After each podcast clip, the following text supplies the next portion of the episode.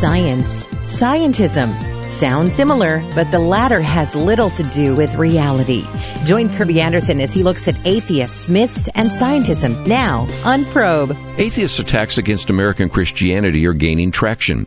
Their success is readily seen in recent trends showing that about 50% of American millennials do not profess to be Christians, with most identifying as atheist, agnostic, or nothing in particular. How have atheists created a culture capturing more and more Americans? This week we'll focus on two prominent prongs of this attack. Number one, fabricating myths showing Christianity and modern science are enemies, and number two, promoting scientism as the correct view of science. These myths attempt to picture the Christian church as anti-science. They want us to believe that the findings of science are counter to their made-up view of Christianity and to look in history and believe the church was actively trying to suppress scientific knowledge. As Michael Keas states in his book Unbelievable, these stories are nothing but myths, and yet some leading scientists offer these stories as unassailable truth. These myths make their way into scientific textbooks and popular culture, whereby the myths pass as accepted wisdom. However, many historians have pointed to the Christian worldview of an orderly universe created by God for giving birth to the scientific revolution. In How the West Won, sociologist Rodney Stark states that Christianity was essential to the rise of science, which is why science was a purely Western phenomenon. Science only arose in Christian Europe because only medieval Europeans believed that science was possible and desirable. And the basis of their belief was their image of God in His creation.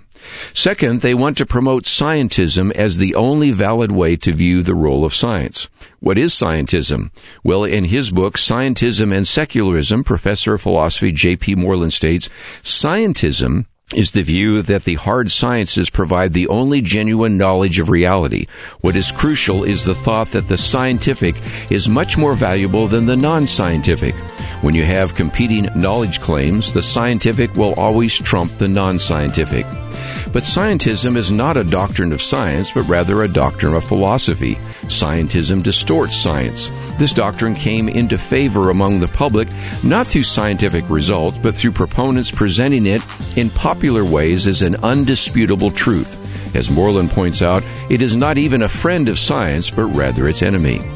So tomorrow we'll consider some of the recent key figures who propagated these myths and some of their falsified stories. You've been listening to Probe with your host, Kerby Anderson. Learn how the deceivers are deceived. Get Steve Cable's transcript, Atheists, Myths, and Scientism at probe.org. And join us next time here on Probe.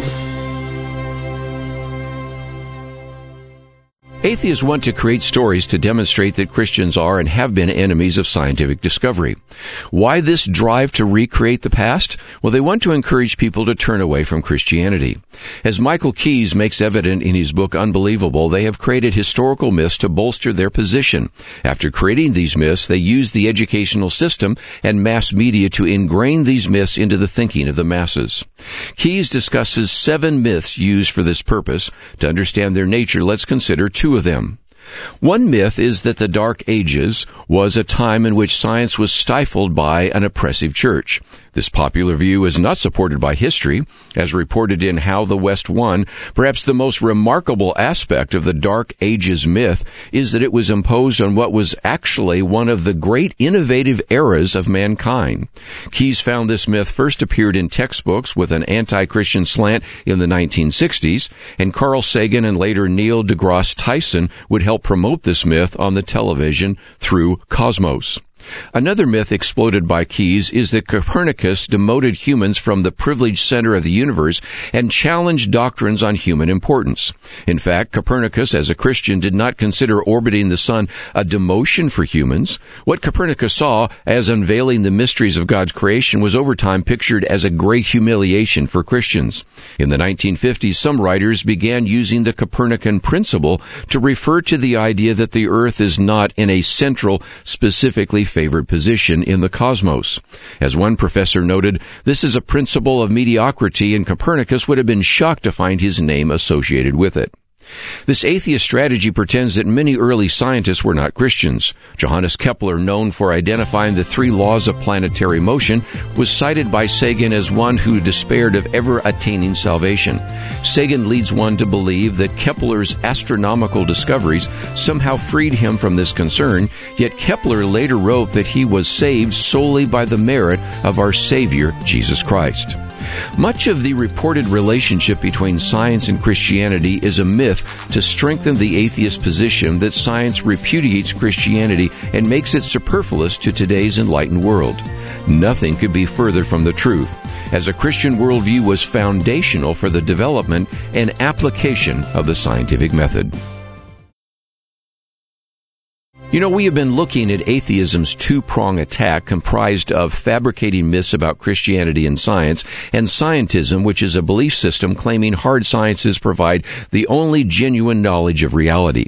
Scientism is the de facto faith for many scientists, educators, and supporters of theistic evolution, yet the whole concept is self-refuting. As philosopher J.P. Moreland points out, strong scientism is a philosophical assertion, claiming philosophical assertions are neither true nor can be known, only scientific assertions can be true and known. But if only scientific facts are objectively true, then the statement that only scientific facts can be true must be false because it is not a scientific fact. Most followers of scientism adopt methodological naturalism. That's the idea that while doing science, one must seek only natural causes or explanations. The idea demotes science from being the search for truth about observable items to the search for the most plausible natural cause, no matter how implausible. Proponents are sure that methodological naturalism applies to the field of evolutionary science. Their a priori assumption is that life developed by strictly impersonal, unintelligent forces. No intelligence can be allowed to enter the process.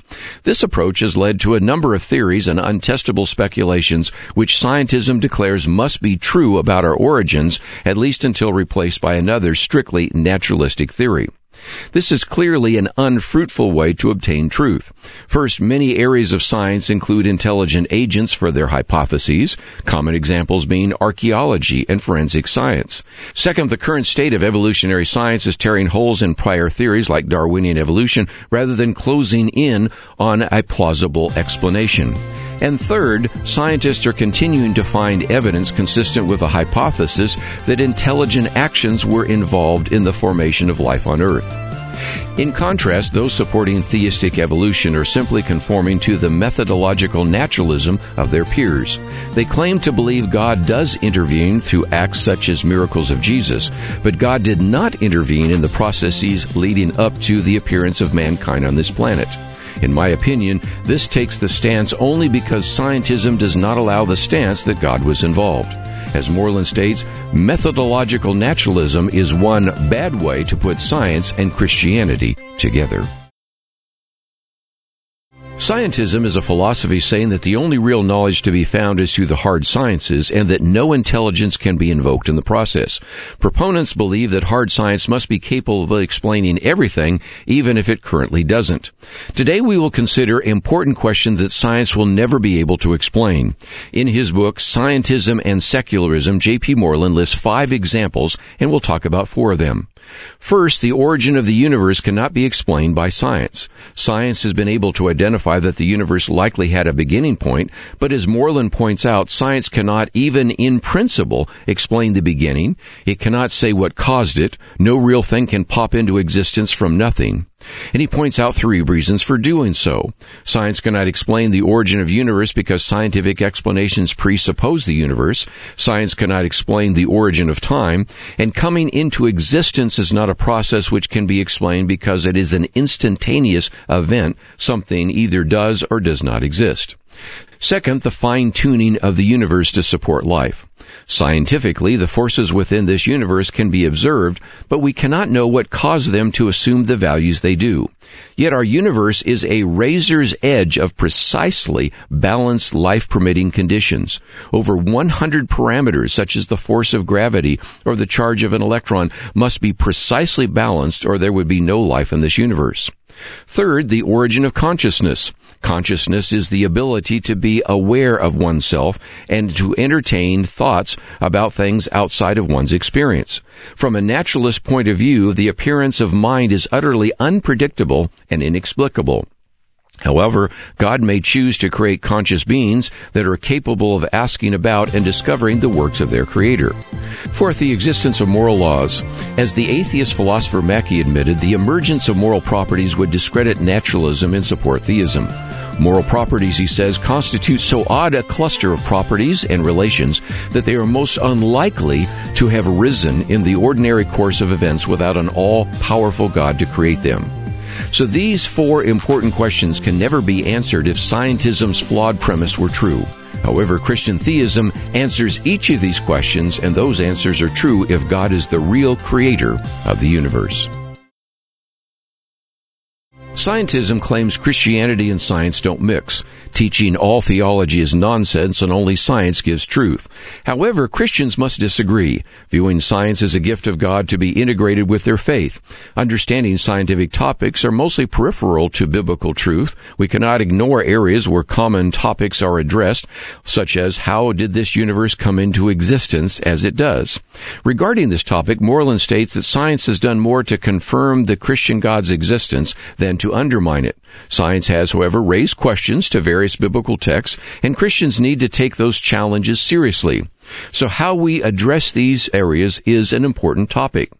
Moreland suggests five ways in which to integrate Christianity and science. Let's consider two of them. One of these is where two disciplines address the same topic from different, non-overlapping perspectives. Neither one purports to tell the whole story, but both make truth claims about reality.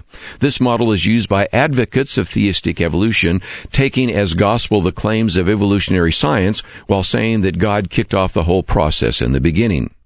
A different approach is the direct interaction model, where theories from theology and science may directly interact with one another, either positively or negatively. This approach brings information from different fields together, creating a fuller picture of truth. Intelligent design is such an area as it questions the validity of eliminating intelligence from the hypotheses one can consider. For scientism, science requires no inputs from any other source, no matter how helpful. So the direct interaction model is a difficult road to take. But there is a rational criteria for taking it. If no reasonable interpretation of the Bible will resolve the tension, and there are qualified scholars who reject the majority view, and overwhelming evidence is not the reason the majority clings to the position. For example, the shift from creationism to Darwinism was primarily a shift in philosophy of science science, and given the significant evidence for a Christian worldview, any view that is counter to that should be rejected. These criteria identify areas where we need biblical truth if we are to truly understand a topic such as the origin of intelligent life. So, as followers of God of real truth, we realize that the so called truths taught to justify science over theology are in fact self refuting.